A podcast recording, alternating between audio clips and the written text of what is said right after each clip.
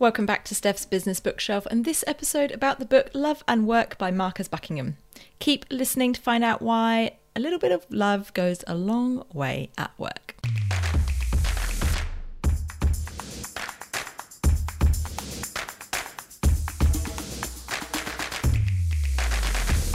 Welcome back. I'm your host, Steph Clark, and each week I share with you the three big ideas from the best non fiction books that I've been reading and do the reading so you don't have to. This week it is the new book by Marcus Buckingham, Love and Work, which was something that quite appealed to me as someone who does really enjoy work and thinks that it is there to be enjoyed rather than endured in the most part. This is a topic that I was really interested in getting into. I was actually, my attention was drawn to the book because I listened to Marcus on an episode of The Diary of a CEO by Steven Bartlett. And it was a really good conversation, really interesting lots of things I wanted to kind of dig into more. So picked up the book and started reading that a couple of weeks ago, uh, and binge binge read it over the last few days because I really wanted to talk about it this week. Uh, so it goes to show that I sometimes am not quite as organised as I'd like to be in reading these books. So yesterday I booked myself into a hot uh, an infrared sauna for an hour because I knew that I couldn't take my phone in there, but I could take my Kindle, and so I could get through a significant portion of what I had left to read of this book whilst also sweating out the week. So that is the the book. I will also link to that episode of Diary of a CEO as well because it's well worth a listen.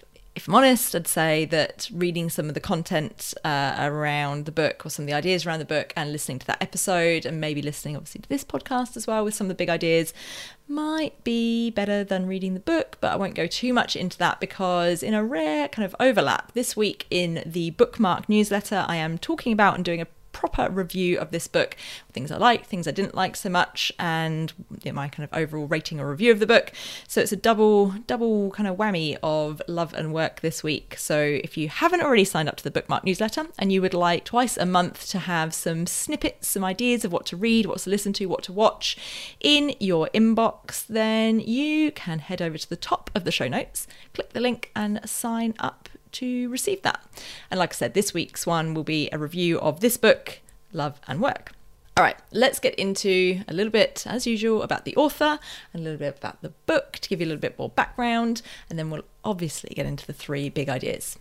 Marcus Buckingham is the author of two of the best selling business books of all time, has two of Harvard Business Review's most circulated industry changing cover articles, and has been the subject of in depth profiles in the New York Times, Wall Street Journal, USA Today, Forbes, Fortune, Fast Company, The Today Show, and The Oprah Winfrey Show.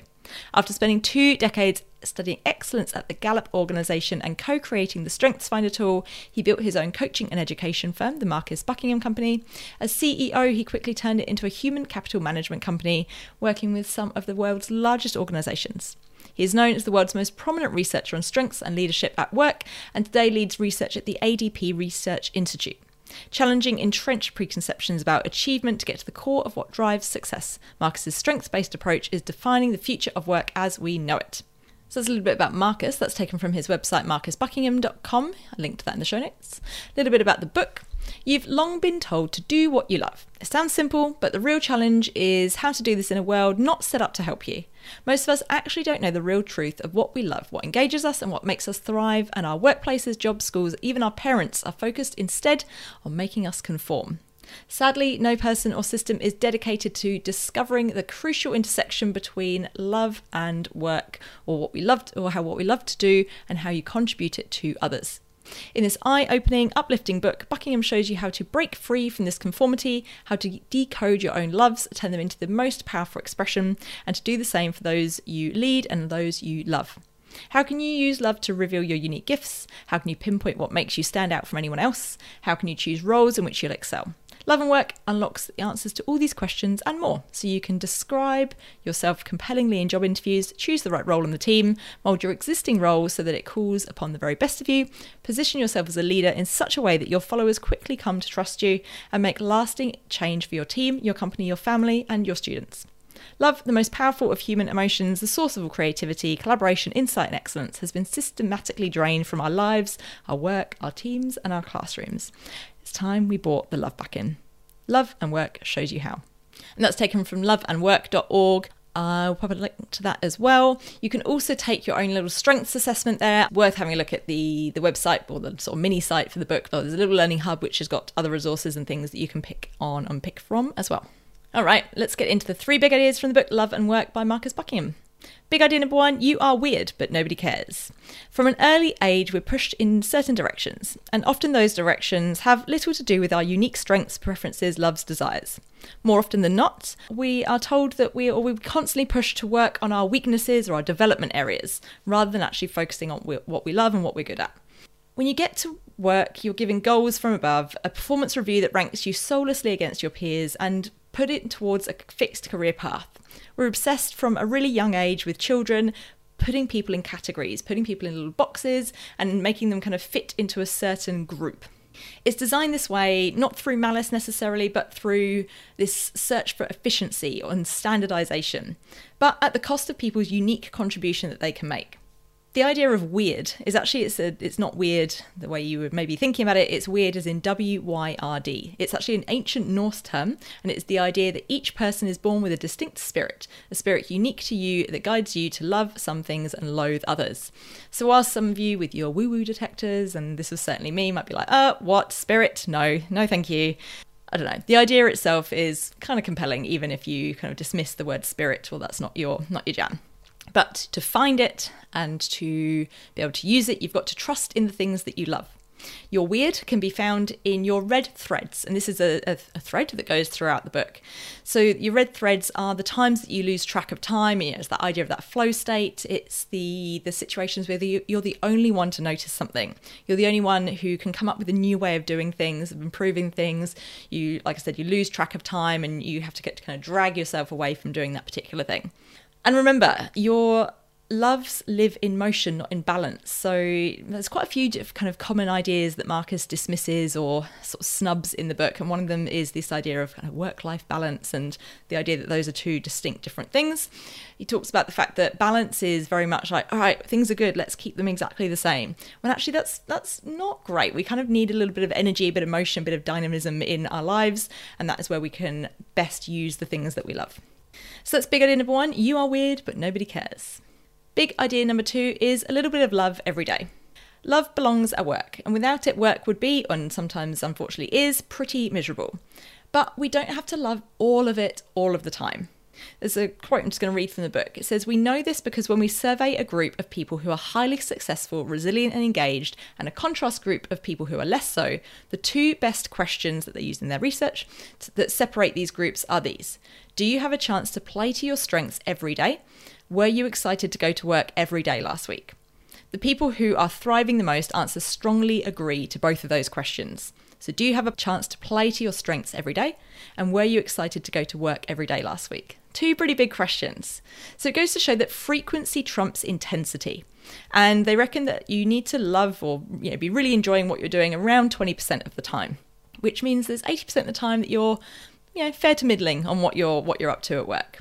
So it means that you you don't need a whole quilt of red threads, as to use some of Marcus's languages. You just need to have enough of them through your everyday on a frequent basis, on a regular basis, in order to enjoy and to be thriving and successful in what you're doing and resilient in what you're doing. He goes a little bit deeper and says that you can write a love note to dig deeper. So if you say something, and this is the example in the book, like, oh, I love helping people, get a bit deeper. Doesn't matter who you're helping, doesn't matter when you're helping them, why you're helping them, what you're helping them with, and how you're doing that. He says that your why matters. So this is where he sort of dim- dismisses a little bit the idea of starting with why and your why being the most important. But he says that what you're doing matters so much more because that's really when you come back to those questions did you have a chance to play to your strengths every day? Were you excited to go to work every day last week? The reason you're going to say yes or strongly agree to those questions is more likely to be about what you're doing rather than maybe why you're doing it. Although, you know, there is a, there is a, a link or an importance of both of them. Really important here to note that your strength is not something that you're good at but you hate doing, you're bored by, you're frustrated by. That is not a strength. It might be something you're good at, but it doesn't count as a strength. So that would not fall into that kind of 20% of things you love because yes, you might be great at it, but if you hate it, well, not really not really going to be stimulating your excellence at work, is it? So that's big idea number 2, a little bit of love every day and this idea that frequency trumps intensity. Big idea number three is love and leadership. If you think that love has no place at work, if you think work is to be endured, then listen up. You don't just need to suck it up, as he says in the book. Love and work leaders prioritize their people as people. They dismiss or move away or push against some of the formulated systems and processes that are at work around performance reviews and goals and things like that, and really focus on the individual and their loves and getting into what it is that helps those people contribute this idea that leaders who check in weekly with their team members have great results. I'll tell you a bit more about that in a moment. So he says a check in is 15 minute conversation that you have with your team leader each week, or if you are a team leader, you have with your team member each week about the upcoming week.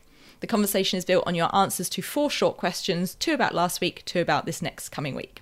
The questions are What activities did I love last week? What activities did I loathe last week? What are my priorities this coming week? And what help do I need from you, my team leader, or what help do you need from me, the team leader, depending on which direction you're having that conversation? team leaders who had this conversation every single week with their team members had engagement scores 77% higher than the control groups and attrition at 67% less than the control groups. That's pretty compelling, especially at the moment with the the talent uh, pool being a lot smaller and this, you know, a lot of people losing team members and attrition rates being higher than normal. So if you can reduce that by 67% by engaging with your people and really getting into bringing kind of love to work in this conversation. Now, the interesting thing is that this conversation, this check-in can be done in any manner of ways. So you can really personalize it for yourself, for your team. It can be email, can be text, can be voice, can be face to face. It actually doesn't matter. There was no correlation or causation between the medium and the outcomes or the, the success rate. It was really about did it happen and did it happen regularly. You're not going to get those results if you just do it once and forget about it. This has to happen every week. And Marcus says, and I was a big fan of this, that this is being a leader. And if you don't want to do this, if the idea of this bores you, horrifies you, whatever, you do really need to consider your role as a leader. Now, if you've got too many people and you're thinking, I can never do that, I've got 50 people reporting to me, that's the thing to fix. Not ignoring this, but thinking, okay, how could this structure be different? Maybe you kind of put some informal positions in place where people can help do that for each other rather than you having to do it for 50 people. Marcus also presents some things that love and work organisations don't do. And these feel pretty bold because probably the organizations you're working for or have worked for or do work for or are leading probably do all of these things. So a love and work organization doesn't cascade goals down from up high because that interferes with people thinking about how they can bring what they love to do and bring it into contribution. They don't use performance rating because no one trusts them and therefore uh, it just causes negative or undesirable behaviors and outcomes, which isn't good. A love and work organization doesn't use performance feedback tools. Uh, I really liked his position on feedback. And this comes up in the interview he does with Steven Bartlett on the Diary of a CEO podcast. Talks about feedback is often advice, and it's probably it's usually advice to make you more like me. And I was like, oh yes. Yes, we've all done that. We've all been there. We've all received that. We've all given that kind of feedback. Is if you did this more like I do, you would be more successful. Which actually is just it's just rubbish, isn't it? Now, obviously, there's a there's a uh, an exception for where it's actually a true or false kind of thing. Like this, you you cannot get the right answer by doing this, and that's probably where it's more processed, a little more technical. But anything that's remotely stylistic, that's where feedback needs to be more of a conversation rather than advice giving. Anyway, that's feedback. The Love and Work organization doesn't do cascaded talent reviews because it degrades trust across the entire organization. And nobody feels comfortable with that. It's it just undoes any level of ability for people to be valued for being them and doing things differently and it also drives that kind of this idea of uh, completeness you need to be complete you need to have all of these different skills tick off on the skills matrix etc or the competency matrix for you to be a valued employee and finally, the Love and Work organisation doesn't conduct centralised employee opinion surveys because, again, it removes trust and you should be focusing on those as a team and that kind of conversation as a team rather than as an organisation. So those are the things that the Love and Work organisation doesn't do. It doesn't cascade goals, doesn't use performance ratings, it doesn't use feedback tools, it doesn't do cascaded talent reviews, and it doesn't conduct centralised employee opinion surveys like I said, they feel pretty bold, and there's you'd have to read kind of more into the books. I've got there's more in there than I could possibly share right now around some of the alternatives and some things to do instead. And if that feels like no, how can an organisation ever achieve any results if we're just pandering to everyone's needs? Again, there's lots of thought-provoking stuff in here that makes you think a little bit differently about structure of organisations, about how to have those conversations. And really, there's you know there's a big chunk at the end of the book around the education system and how we start setting people up for failure and starting setting people up for this kind of you are this and you are not that and you must be more complete at a really early age and it's really quite depressing in terms of the impact on people as they get into work and as they get into relationships and all of those types of things so that's big idea number 3 love and leadership so there we go, three big ideas from the book Love and Work by Marcus Buckingham. Big idea number one, you are weird, but nobody cares. Big idea number two, a little bit of love every day. And big idea number three, love and leadership. Like I said, I'm going to be reviewing this book properly this week's bookmark newsletter. Make sure you sign up for that. And if you've missed the time it goes out, which is Tuesday lunchtime, Australia, East Coast, time, yeah, currently all of the East Coast time actually, yeah, have to check, always have to check that, uh, then you can still click the link and you'll be able to see the newsletters because it's done on Substack, hosted on Substack, which means you can see all the previous editions and any other reviews and things you've missed as well. So if you've missed the time, if you're listening to this later in the week, do not fear, click the link. Can, the next one will make sure it goes straight to your inbox, but you can still read this week's as well. That's it. If you've read this book, if it's prompted any food for thought for you in your roles as, as a leader in your organization, in something you're building, whatever it is, I'd love to hear from you. As usual, contact details are at the bottom of the show notes. You can best find me on LinkedIn, Steph Clark, or on Instagram at Steph's Biz Bookshelf. But otherwise, until next time, happy reading.